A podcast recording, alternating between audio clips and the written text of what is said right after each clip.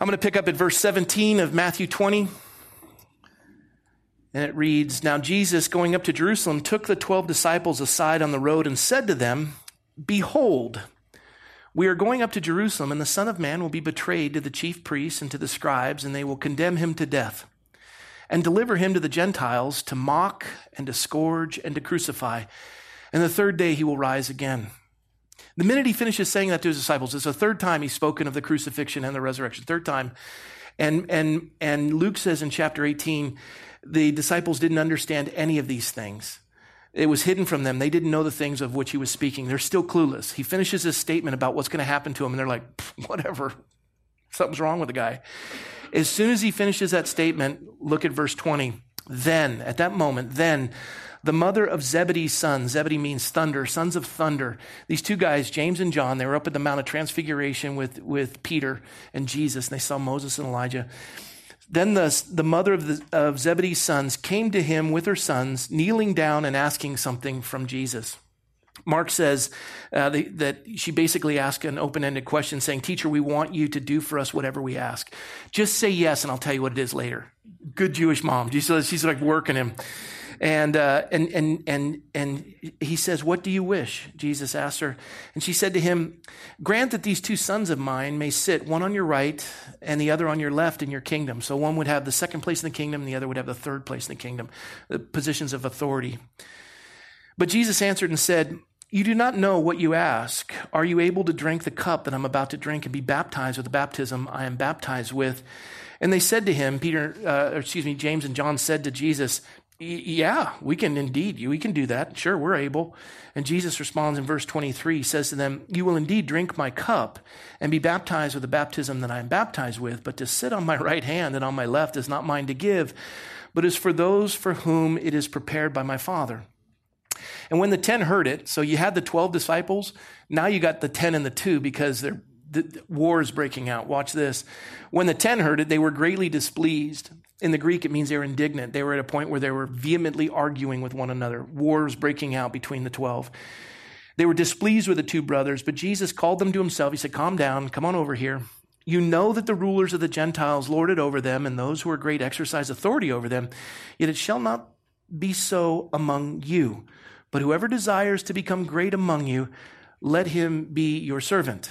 And whoever desires to be first among you, let him be your slave. And then everyone say, just as. This is a great way to end this picture. Jesus says, just as the Son of Man did not come to be served, but to serve and to give his life as a ransom for the many. Let's pray. Lord, we thank you for your word. We ask that you would teach us what it means to be a servant. For Christ did not come to be served, but to serve and to give his life as a ransom for the many. If you want to be great in the kingdom of God, be a servant of all. But more than a servant, you speak of a slave, a doulos, an under rower and so, Lord, as we examine this passage, Holy Spirit, we ask that you'd minister to us and strengthen us and establish us according to your riches in Christ. In Jesus' name, amen. We'll have a seat.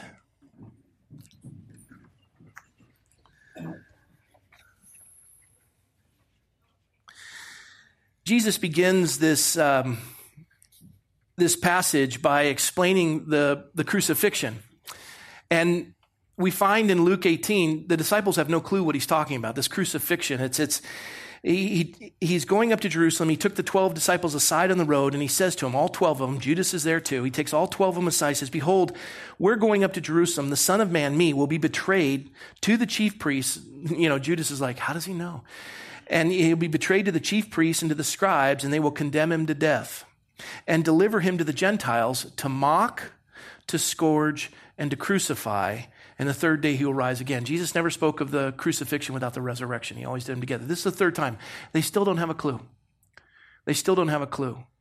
And, and he is the biggest show in town. The religious leaders are frightened by him. The Pharisees, the Sanhedrin, the Sadducees are scared to death because everybody's following him. He's healing diseases. He's casting out demons. He's walking on water. He's, he, he's feeding thousands. And, and it's, it's, his notoriety is growing and his following is massive and they're losing their angle and, and their handle on the people. So they're preparing beforehand to shut him up. And as he's coming into Jerusalem, this is this he knows what awaits him. It's going to be his last trip to Jerusalem. He's going to be crucified. Uh, the the Romans, it'll be at the hands of the Romans. They're going to execute him. He'll be tried in the court of the Sanhedrin. Pontius Pilate will be part of this. Everyone's going to be complicit. It's going to be awful. And as, as he's coming, he pulls these disciples aside, and all they can see is this is the Messiah. He's coming in to deliver us from the oppression of Rome. Rome has its boot on the neck of every you know, Jewish citizen, and he's going to deliver us and, and he's going to set us free as the Messiah has promised. But what Jesus says in this passage, which is fascinating to me, is he describes what's going to happen to him. He says, mocked, scourged, and crucified. Scourge means whipped with a cat of nine tails, and Romans perfected this. It had metal and glass shards at the end of, of long, flat strands of, of leather They'd soak it in water so it could really get a hold on the back as it would snap on the back. The metal and the glass would dig in and then would pull it out and shred the back like hamburger meat. And this was the scourging that they would give him as he would be tied to one of these poles. His back would be exposed and they'd just go to town on him. When we were in Israel, uh, you go into the Antonia Fortress, and as you get down the Antonia Fortress, it's down underneath Tell's levels of civilization there in Jerusalem. And you get to this one section that's the Antonia Fortress. The guide will take a, a, a thing of water after they're talking about Jesus being clothed in a robe and they're mocking him, scourging him. They've put a crown of thorns on his head. They, they have tied his hands behind his back. They've given him a, a scepter to mock him. And they're actually playing a game like Monopoly, but it was called the King's Game. The Romans, the, the centurions, the, the Roman soldiers played this game. And they're actually using him as a live piece on the board game. And while they're doing this, one of the things they do is they put a cloth over his head while his hands are behind his back and they sucker punch him and they say, prophesy who hit you. And he's enduring all this and they're just they're beating the daylights out of him. And this is before he's even had to walk up the Via Dolorosa with the cross to, to, to get to Golgotha. And, and as, as he's enduring all this, if you, if you go with a guide and you get in the Antonia Fortress, you gather in the area and you can read that passage of scripture, and the guide can take a, a bottle of water and pour it out over the granite. And as it goes out, all of a sudden the relief of the king's game appears before your very eyes. This is quite likely the location where they did this to him. Fascinating. And, and here you're thinking, why is he being beaten? You know, this is not the mindset of, of, of the Jewish world. Their Messiah was coming in to deliver them from the oppression of Rome and, and deliver them from their enemies. But the greatest enemy of mankind is our sin nature.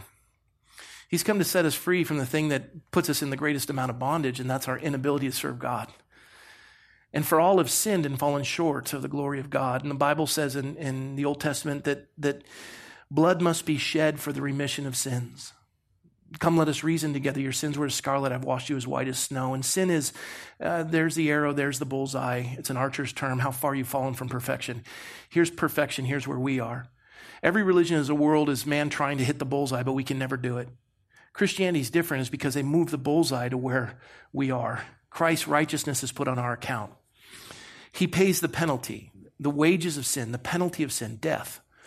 I can't pay for you, you can't pay for me because I'm a sinner. I have my own. You know, we hear about Charles Manson. He's on death row, and he's he, his life is waning, and it's any moment he's probably going to die. And and it's one thing to die for a good man, but to die for a bad man. Yet Christ died for all of us. And why?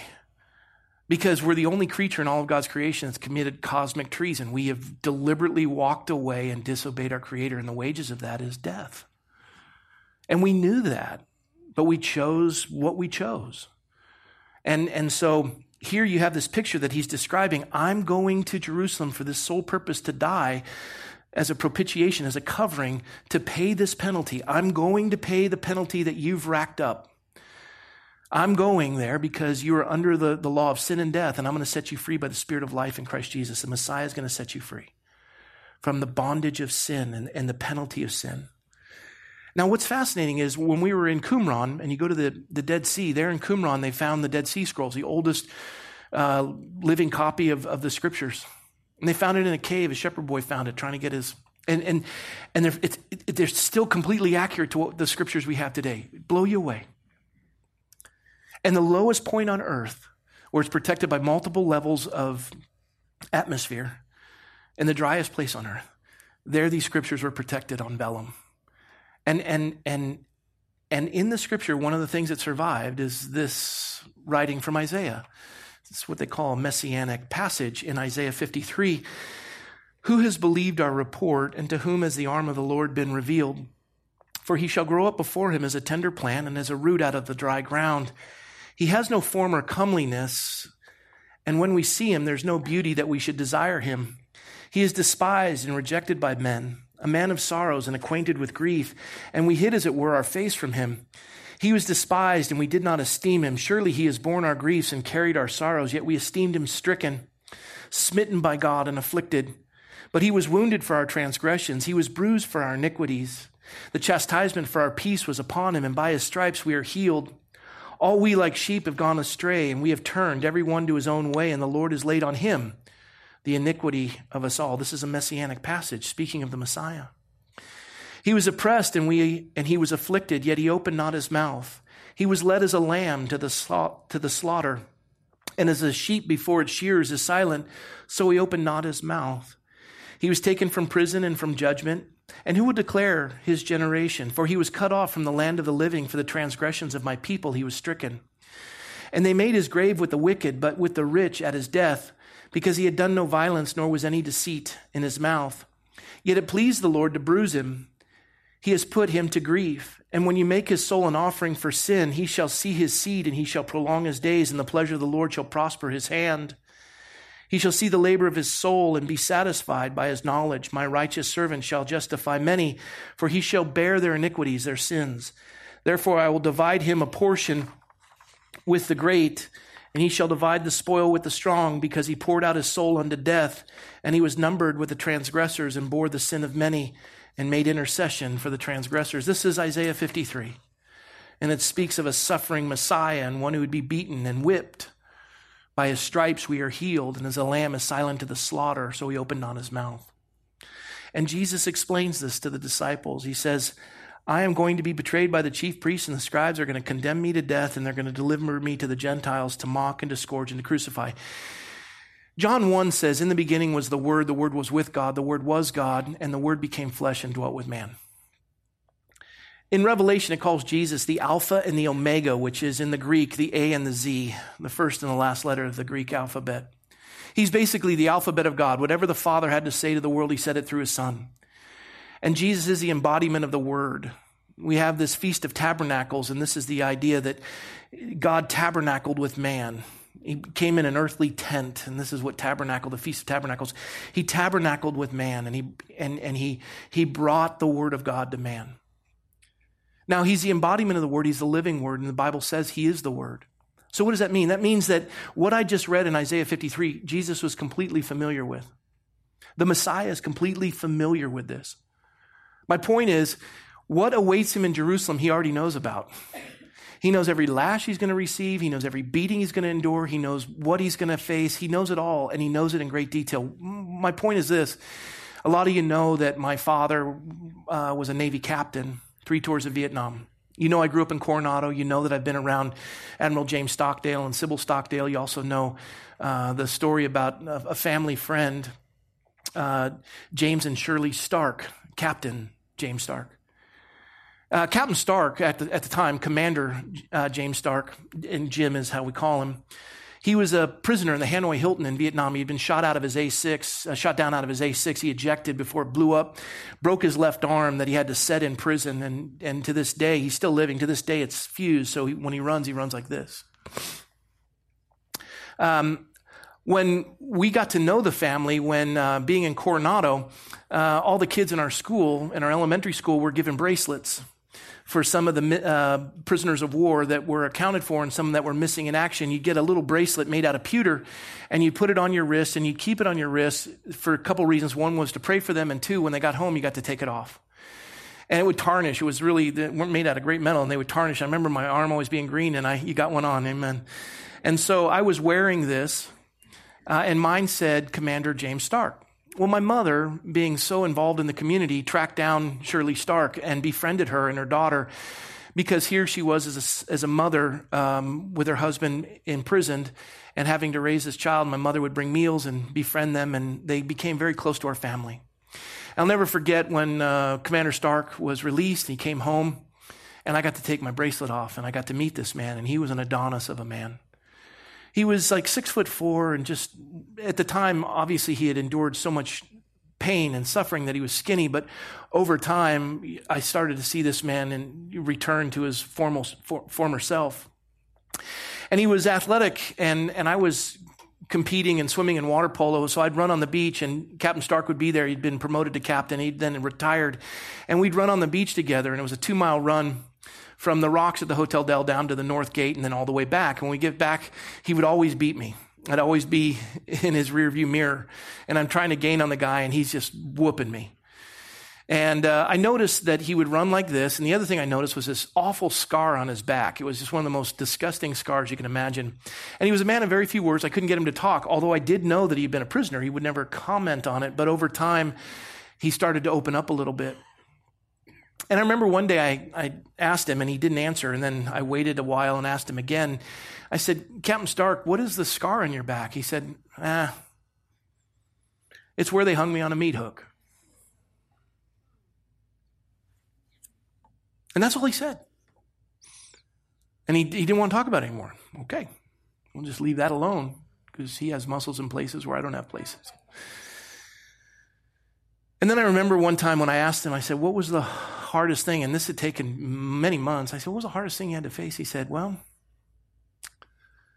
he said, uh, they would set the, the time each day and when you were supposed to face torture and you knew that the clock was set, and if it's three o'clock in the afternoon, you wake up, and even before you go to bed, you're still thinking, how many hours until three o'clock? And the torture would increase in your mind. It was psychological torture before you faced the physical torture because you knew what was awaiting you. And as the clock ticked closer to the time, and then they would drag you out, you knew what was coming. He said it got to the point where that in and of itself was torturous because it would ruin the course of your day. If it was a mystery, you never knew. But every day was fearsome because you knew three o'clock was coming. And I've heard more stories than you can imagine. And I remember one story in, uh, of what Admiral Stockdale had said to a, a, a, man who said, I don't think I can do this. He's coming in. He said, I don't think I'm going to be able to endure, endure this. And, and they're wheeling out Stockdale as he's just been brutally beaten. He was the highest ranking, highest decorated uh, uh, Vietnam veteran, Medal of Honor. And he is, he's in a gurney. And as he walks by, he sees this newly being inducted uh, prisoner at the Hanoi Hilton. He looks at him and goes, Hey, son, take heart. At least it's shore duty. Who says that? But this was Stockdale's strength. And these men made it through. And, and here you see this picture, three o'clock looming. Well, for Christ to go to Jerusalem, everything about the crucifixion he knows. And he's in this human tent, this tabernacle, this fleshly body that ashes to ashes, dust to dust. Though the, the full deity is is encased in it, he knows what's waiting him. And he's tempted and struggles in all ways, and it was the most brutal death any human has ever endured. The Romans took it to a whole new level. You died from suffocation because you'd have to pull yourself up to breathe as you were crushing on your lungs and your heart, and you had to pull yourself up to breathe on the nails. M- most would be tied. He was, he was crucified. He was pierced, scripture says. They pierced his hands, his feet. Old Testament. They, they, they spoke of crucifixion 800 years before it had been invented. Old Testament. And, and here he is pulling himself up to breathe, and he would die from suffocation, actually, probably a broken heart. They had beaten him so profusely that the blood poured out of him, and as he went up the Via Dolorosa carrying his own cross, he, and they pierced his side, and blood and water came out. That is this idea that there was nothing left. He had just completely bled out. Why? Because blood must be shed for the remission of sins. Who was he? He was the Lamb of God sacrificed like he would have in the Old Testament sacrifice for the sins of all mankind. Not a lamb as a substitute, the Lamb of God, the perfect sacrifice. The world didn't see that. They didn't understand it. They didn't comprehend it. It took me years to grasp it. And Yuval, when he talked about it. And, and here it's spoken of in Isaiah long before it occurred, and Jesus knew everything that was waiting him. He pours his heart out, tells these guys, I am going to Jerusalem. I'm going to be mocked, scourged, and crucified. And then I'll be resurrected on the third day. And he pours his heart out to him. And as soon as the last word leaves his mouth, he will rise again. The last word leaves his mouth. This woman comes up goes, Can I talk to you about my boys? And you can imagine if I were Jesus, and thank God I'm not, I'd go, Really? Really? I mean, we've been doing this for a while now. We're three years into this. This is the last trip to Jerusalem. I've faced this three times. I've explained it to you. I set the little child on my lap and I said, you want to be great in the kingdom of God? You, you come to as a child. I went through the whole description. I've been pouring myself, pouring into you guys. And you bring your mother? This is pathetic. We're going to do another storm on Galilee, and this time I'm not coming out to bail you guys out. You're just all going under. I'm getting new resumes for a whole new group of 12. Aren't you glad I'm not? Jesus. And what's fascinating is when she approaches him, Jesus doesn't do that. He doesn't go, Really? And turn to the guy, what, What's wrong with you guys? And it, and it creates division immediately amongst all the disciples. The ten are against the two. It's no longer the 12 together. The ten are against the two, and they are, they're at, they're at each other's necks. They are fighting with one another because of this power move. Can one sit on, my, on your left and the other on your right? Is that okay? You think we can do this? And the others are like, oh, ho, ho. And you can imagine James and John, well, why wouldn't we? I mean, Peter, he called him Satan. He's obviously not going to be able to rule like we are. We weren't called Satan. And we were up at the Mount of Transfiguration with Moses and Elijah. He brought us up there. Yeah, so we're part of him too. We got to go out and twos and cast out demons and all that stuff also. Yeah, but you, when we came down the mountain, you couldn't even heal the demon possessed boy. Yeah, well, you didn't either. Jesus did. Well, so, but we were with him. You don't know. And they're just, they're going off on each other, right? And, and, and Jesus just is looking at this going, okay, I just poured out my heart. And they're fighting. And if you ever saw Saving Private Ryan when the, the whole company's just about to melt down and he just goes, I'm a teacher. And they're, they're all stunned. They're like, what? You want to know what I do? I was a teacher back in Pennsylvania. And everyone like calms down. They're about to kill each other. Guns pointing at each other. Have you ever seen Saving Private Ryan? Great scene. And this is what Jesus does. He said, come over here. As they all gather around, he just says, you know, you have no idea what you're asking.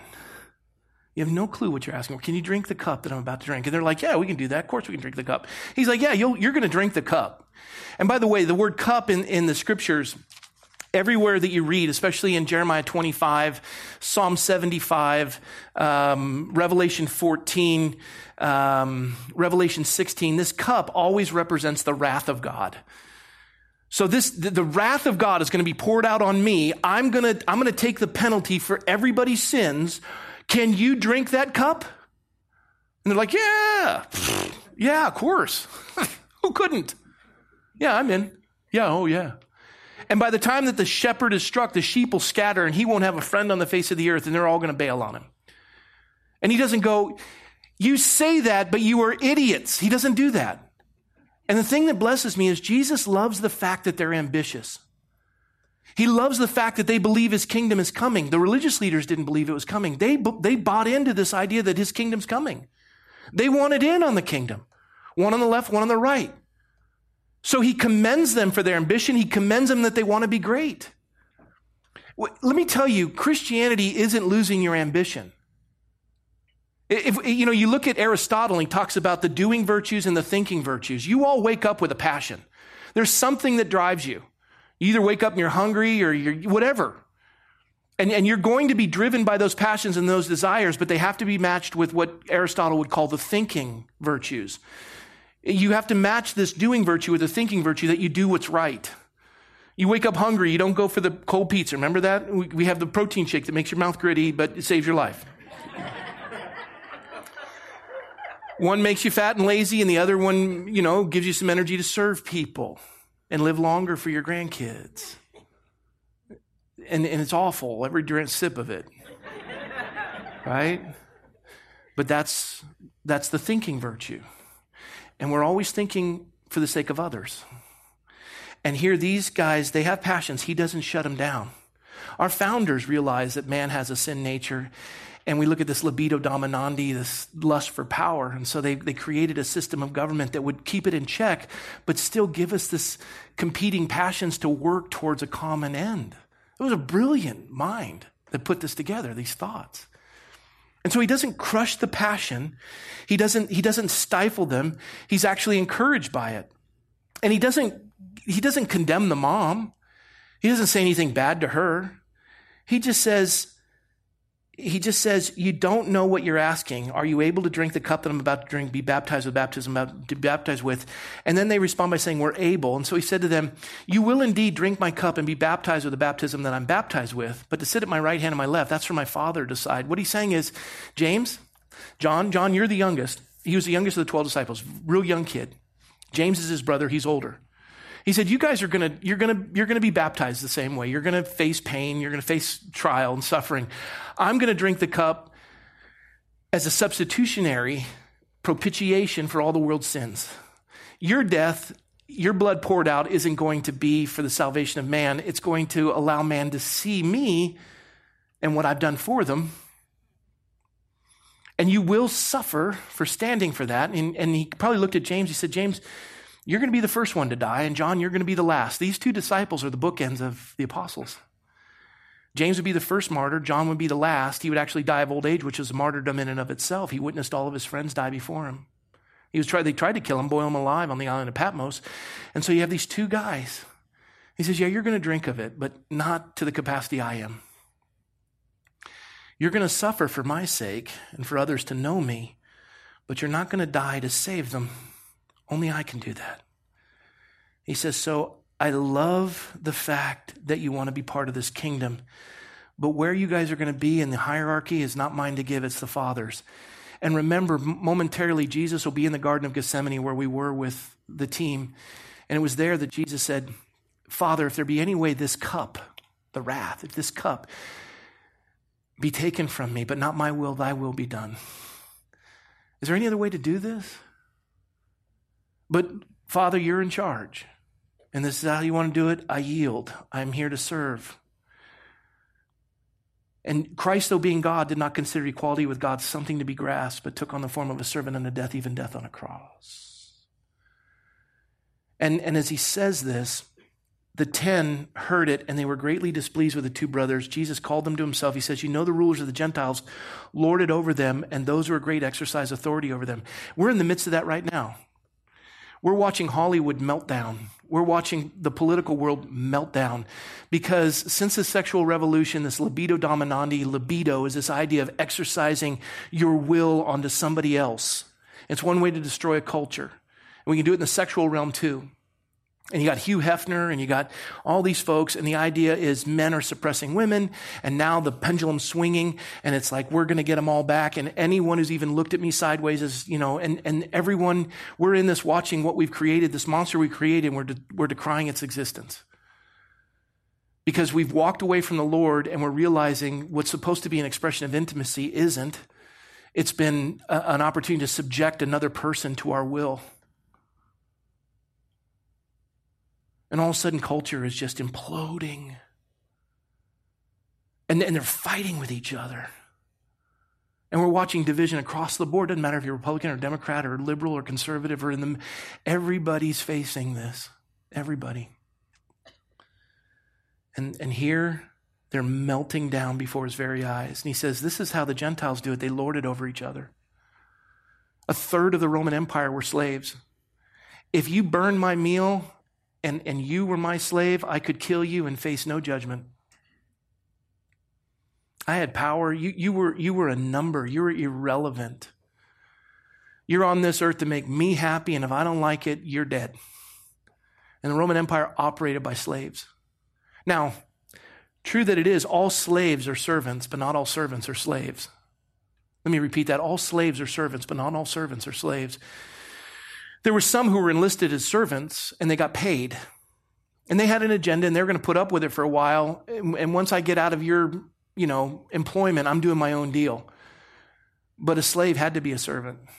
You don't have a will. You don't, you're here for no other reason than to make my life easy. You're here for no other reason than to make sure I'm happy.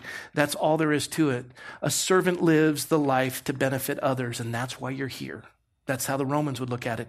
And Jesus uses that and he says, he says, This is how the Gentiles do it. The Gentiles lord it over them, and those who are great exercise authority over them. I'm great because you all serve me. Right? But watch what happens. Jesus says in verse 26, Yet it shall not be so among you. Christian, this is not the way we work. He says, Whoever desires to become great among you, let him be your servant. You want to be great? That's a good thing. Let me, how you, let me tell you how, how you do it in the kingdom of God. You serve. You serve. That means you take the lowest position and you do it with joy. And he goes further. He says, Whoever desires to be first among you, you want to be really great? You want to be first among all of them? Don't be a servant, be a slave. Where you have no rights. You're already owned by a master and you live to make others, other, other people benefit. Revolutionary. You know, we took this trip to Israel, over 50 people. I took a few folks to help out on the trip. And I'm not going to expose them and tell you who it is, but without exception, if I were to interview each of the folks that went on this trip and say, Who served you? And just without exception, you would say was the, the servant that made everyone else just realize they're a servant because of how thoughtful and selfless they were. And, and I, I know this person, and everyone who's come up to me has confirmed what I've already known for years. I, I, I know this person. And people were coming up going, this, oh, you can't believe how they, and I was just, and I, and, and the amazing thing about this person, you have no idea if they love you or don't like you because they treat everyone the exact same. Think about this. On the night that Jesus was be, to be betrayed, he girded himself, washed the feet. He said, One of you will betray me. And no one knew who it was because he didn't treat Judas any differently than he treated John. No one had a clue. He loved them. He even said to Judas, Friend, why are you here? He served them all. And that's the fascinating thing. I'm, I'm watching this before my very eyes and people coming up going, This person has blessed me and this person. And I, I'm like, I knew that. That's why they're on the trip. And that's what's so amazing here is that person rises in significance. You know, you want to be great? It's good to have ambition, but you do it as a servant. And if you really want to be super great, you do it as a slave. Do you not know, Paul writes in 1 Corinthians 9, do you not know that those who run, the ra- run in a race all run, but one receives the prize? Run in such a way as that you may obtain it. And everyone who competes for the prize is temperate in all things. Now, they do it to obtain a perishable crown, but we do it for an imperishable crown. And the idea is Paul's saying, yeah, if you want to be great in the kingdom of God, be a servant. That's the crown we're looking for. And people will know your servants. And the true test of a servant is how you act when you're being treated like one. Do you know who I am? How dare you talk to me like that? Or, that doesn't bother me. I'm here to serve you. And I flew all the way back, all night, five hour layover in Paris. And this isn't to toot my horn. This is just the best example I've given. It stinks. But I, I get to the council meeting. I land at like 1.30, traffic, get home around 4. I got to be at the council meeting at 6. I get to the council meeting because the person in charge said I had to be there. One council member was missing. I did everything I could to get there. I get there, and it's a meeting on marijuana that lasts about an hour. I left, I left 50 people to come to, but you know what? You know why? Because I'm there to serve. I didn't do it with irritation. I did it with a smile. I didn't let them know what it cost or anything involved in it. They had no idea what was entailed for me to be there for that one hour meeting.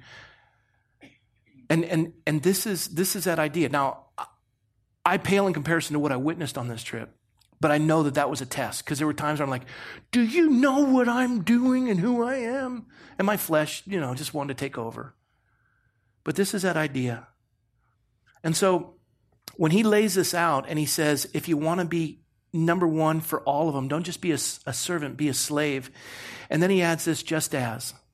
Another way to look at just as is even as. He concludes the passage by saying, Even as the Son of Man did not come to be served, but to serve and to give his life as a ransom for the many. I'm doing this for you, you do it for each other. I'm setting the example. I don't have the clicker. Do you guys know where the clicker is for the. Anybody have the clicker? I want to show you something. And as they're bringing it, I want to I want to conclude kind of this idea that to be great in the kingdom of God is to be a servant of all. Thank you, servant. Here's Salome, that's the mother of the sons of Zebedee. She was actually there when Jesus was crucified. Her life would be profoundly changed. Another old picture. There's John, the little tiny guy next to the mom who's got her head covered and she's looking out for her boys. The others are like, I'm going to kill him. A bondservant. And this is what's interesting is every one of the disciples were so impacted by Matthew 20 and what occurred that they changed their names for life. You look at Paul, Romans 1 1, Paul, a bondservant of Jesus Christ. The word bondservant is doulos, it's under rower. It's the person that rows the Roman galley. You don't have a name, you have a number, and you just row, and you don't get to see daylight. You just row for the sake of where somebody else wants to go. Philippians 1 1, Paul would say, Paul and Timothy, bondservants of Jesus Christ. James, who's the half brother of Jesus, didn't say, the half brother of Jesus. No, he called himself a bondservant of God and of the Lord Jesus Christ. Jude 1, a bondservant of Christ. He was also the half brother of Jesus. Doulos in the Greek, bondservant, under rower. A slave, bondman, man of servile condition, one who gives himself up wholly to another's will, one who is devoted to another to do the, to the disregard of one's own interests. It's a servant. Oswald Chambers, his wife's name was Biddy Chambers. He died of an appendicitis in Egypt, and he administered during the Great War. Um, and he was so profound. And the reason why we have his writings in the second most uh, purchased book in the history of Christendom. First is the Bible, second is My Utmost His Highest. He didn't write it. His wife Biddy transcribed all of his sermons and put it together. And then when she finished transcribing it, a fire burned it and she transcribed them all again. We would never have his writings, and we don't even know who Biddy is. She's the one who inspired him to be a servant, and he wrote, Quit praying about yourself and spend your life for the sake of others as a bondservant of Jesus. That is the true meaning of being broken bread and poured out wine in real life. And he was that. And you, know, you got Martin Luther King Jr. Now, this is, this is a, a clip of what he said. I want you to go and read the full transcript of what he said, but this is a synopsis of it. The Reverend Martin Luther King Jr., everybody can be great because anybody can serve. And on the night he was to be betrayed, he washed their feet. And it took on the lowest form. This is God. And he's teaching his people to serve. This is the economy of the kingdom of God. The world is about themselves. Jesus came for the sake of others. And then again, I want to reemphasize veterans. But I want to conclude with two pictures Anybody know that guy? Probably not. His name's John Bradley. He's a corpsman, was a corpsman. He died in 94, or as one president would say, a corpsman. He was a corpsman in the United States Navy attached to a Marine detail in February of 1945 on Iwo Jima. He received the Navy Cross, second only to the Medal of Honor. He was wounded, got the Purple Heart, two Silver Stars, and a Bronze Star. He was attributed in the book uh, Flag of Our Fathers that his son wrote as being one of the original folks to put the first flag on Mount Suribachi. Remember the Joe Rosenthal picture on Iwo Jima? He actually traveled the country promoting for war bonds, came back, and when he was finished, he, he put it all in a box, bought a funeral home, and went to work and quietly served his community at the most critical moment in everybody's life when, when the loved one passes. And he served this community faithfully for years and years and years. His wife said for the first four years when he was back, he had nightmares. But after that, he learned to cope and adjust. And he raised the, the kids to the point that when he died, his son had no idea that his dad had served in World War II had no idea about his father, and he went up into the attic, found a box, and in the box was a Navy Cross, two Silver Stars, Bronze Star, and all these war bonds and pictures of him traveling the country with superstars and movie stars. And, and here he is, John Bradley, just quietly, quietly serving a nation. Pretty fascinating. This guy right here, if you've ever driven down I 5 south to San Diego, you go by Basilone Road. It's named after this Marine sergeant by the name of John Basilone, John Basilone uh, served in Guadalcanal during the Marine's birthday. He served in Guadalcanal, held a machine gun position, was instrumental in saving the entire unit as they were overrun by the Japanese, protecting Henderson Field, and was given the Medal of Honor, carrying this massive machine gun, burned his hands, third degree burns, and carried the machine gun, defended and, and staved off the enemy until he was out of weaponry, fired with his pistol, went and grabbed another machine gun, carried it back to the position, held him off, and killed hundreds and hundreds of the enemy and protected all of his men. He, was, he received the Medal of Honor, came back to the United States, and traveled the country for war bond purposes, and was so burdened that he wasn't in combat that he said, I, I, I want to go back. They said, No, we'll offer you a commission as an officer. We need you to continue to do this. We need your effort in the United States. He said no, and he turned down the commission, got out of the Marine Corps, and re enlisted. Came back in. When they let him back in the Marine Corps, he went to Camp Pendleton when he was there. He met a woman in, in Little Italy and married her and uh, was reassigned and sent to Iwo Jima, where on Iwo Jima, he received the Navy Cross, second only to the Medal of Honor, and a Silver Star and he died in Iwo Jima um, from shrapnel wounds from a Japanese mortar round. And you just you you look at this and you want to talk about a servant. You're sitting here this morning, now this afternoon, able to open the scriptures and read what you have because men and women laid their life down. And here we are Christians, and God commands this is our commanding officer who says, You want to be great in my outfit? I'm not interested in servants, I'm interested in slaves. Not slaves to sin, but slaves to righteousness. That you live your life for the sake of others. And as Alan Redpath said, Christians are stepping stones for others to get to Christ. Well, uh, uh, and he'll be upset with me, but I want to tell you why I'm drawn to Stuart. When I was on this cruise, we went for self enjoyment only to realize that Stuart and his wife Anna had been ministering to this group of folks that we didn't know anything about for years. And we got invited into their lives. And it didn't end up becoming a vacation for us, it became something even greater an opportunity to reach into their lives at some critical moments where they were suffering deeply and hurting. And, and all of a sudden, friendships developed as a result of that. And it made the, the trip that much more fulfilling and that much richer. And now I have a friend a dear friend. This is how God operates. And I'll leave you with two stories and I'm finished. I want to tell you about two funerals. One I, one I officiated and the other I attended. The very first funeral I ever officiated, I was 33 years old, newly minted pastor at Calvary Chapel, San Jose. And I got a call from the funeral home that they needed a pastor to officiate the funeral. I said, I'll come. Hadn't done one before. I did my studies. I got there. I'm thinking, I'm ready to really spark this one and reach lives, and this is going to be good. And I get there, and I'm like, Am I late or am I early? There's nobody here except for two people in the front a woman and this little, little girl, probably 10, 11. And then the casket. I'm like, Well, this is the right place. I went out looked at the door. It's the right place. And, and the woman who died was 33 years old, my same age. I'm, I'm there, and I'm saying, Is anyone else coming? She said, No, no one else will be here but myself and my granddaughter. And I said, Can you tell me a little bit about her? He says, Well, she's been a drug addict her whole life. She was my daughter. Um, she's been estranged from every member of the family, and um, she got pregnant, and this is the best thing she's ever done, but her daughter's never met her or knows her. And I figured it'd be important for her to say goodbye to her mother, and we're the only ones here today.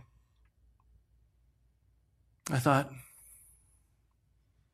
this is a tragic life. It, it had a huge impact on me because I contrasted it earlier on when I wasn't ordained and I was working as a youth director at an Armenian church in Fresno. And I was on staff and I was getting paid to work with the kids. And Roger Manassian was the pastor. We had an assistant pastor, Calvin Segarian, and, and there was a guy that would come in and volunteer. His name was Harold Haig. We called him HH. And Harold was a little tiny guy, and he wasn't fat, but he wasn't fit. But he was just slow and sweet and always smiling and real quiet and just, oh, I'll get that. You know, and he'd, he'd bring the coffee the way I liked it. And I'm like, wow, thanks, Harold. Coffee, that's cool. And we'd kind of make fun of him a little bit, like, HH, I'm going to need some coffee here. And we, we played with him, and, and everyone worked him, and he just never broke us, just did everything, just did it with joy. And I thought, poor guy didn't have family, didn't have anything. He's got to spend his time here at this deadbeat church working with me. And and it was just, it was, it was strange. And then one day Harold died. I thought, you know, I'm going to do him a favor. I'm going to, I'm going to go to his funeral. You know, he, He brought me coffee and he did all the busy work in the youth ministry and got the labels done and he would do stuff I didn't want to do and he did the busy work and he always did it joyfully. And I thought, best thing I can do. And I, I went to his funeral and I got there on time thinking nobody's going to be there, so I better, you know, get there. And getting there on time was late because I had to stand out in a crowd because the entire sanctuary was packed full of people. And because I knew the church, the Armenian church, I came in through the narthex and came into the side and sat by the, the edge. So I got a front row view of his three daughters and his three son in laws and all of his grandkids. I didn't know anything about his family, I didn't know anything about his life. Apparently, I wasn't the only one he was serving because the entire room was filled with people he'd served his whole life. Came to find out about his wife, who was bipolar. He loved her and cared for her. And one night after Thanksgiving, she said, I'm going to go for a walk. He said, Okay, sweetie, I'll do the dishes. You come back. She walked down to a vacant lot, a couple blocks down from their house, covered herself in gasoline, lit herself on fire. He raised those three girls, connected them with the three son in laws who absolutely adored him. The grandkids adored him. He, they, they would tell stories about, and they were sobbing while they were talking about him. And person after person spoke of his life, and I was, I was humiliated, lovingly humiliated by Harold's life. And I realized at that moment I have no clue what it means to be a servant, let alone a slave. And the entire church was packed because he lived his life for others. You want your funeral service empty or you want it full? Well, that's going to depend on how you live. If it's all about you, it's going to be people that are obliged to be there. But I'll tell you what, everyone who was at Harold's service wanted to be there and couldn't say enough nice things about him. And they could have talked long into the following days. If you want to be great in the kingdom of God, don't just be a servant, be a slave. Be a doulos.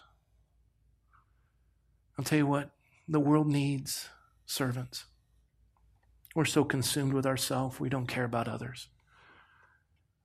And this is his outfit, and we're part of it. And this is how he measures our lives by our willingness to lay him down. So may God inspire us by his word today and encourage us in Jesus' name. Amen. Amen. Let's pray. Lord, thank you for your word, and I thank you for your faithfulness in our lives and how you have clearly laid out for us what makes us great in your kingdom, and that is to not just be a servant, but a slave. That we live, that others would be able to connect with you, and we're stepping stones for others to come to Christ. And so, Lord, we thank you for your faithfulness and for your word that has inspired us, and we pray that you would establish this in our hearts that in the coming days, as you see fit for us to move to the Dos Vientos Y, we would step into that community with hearts of servants. And you chose how to minister to this community and to lay our lives down. And so, Lord, we commit all this to you and we thank you. In Jesus' name, amen.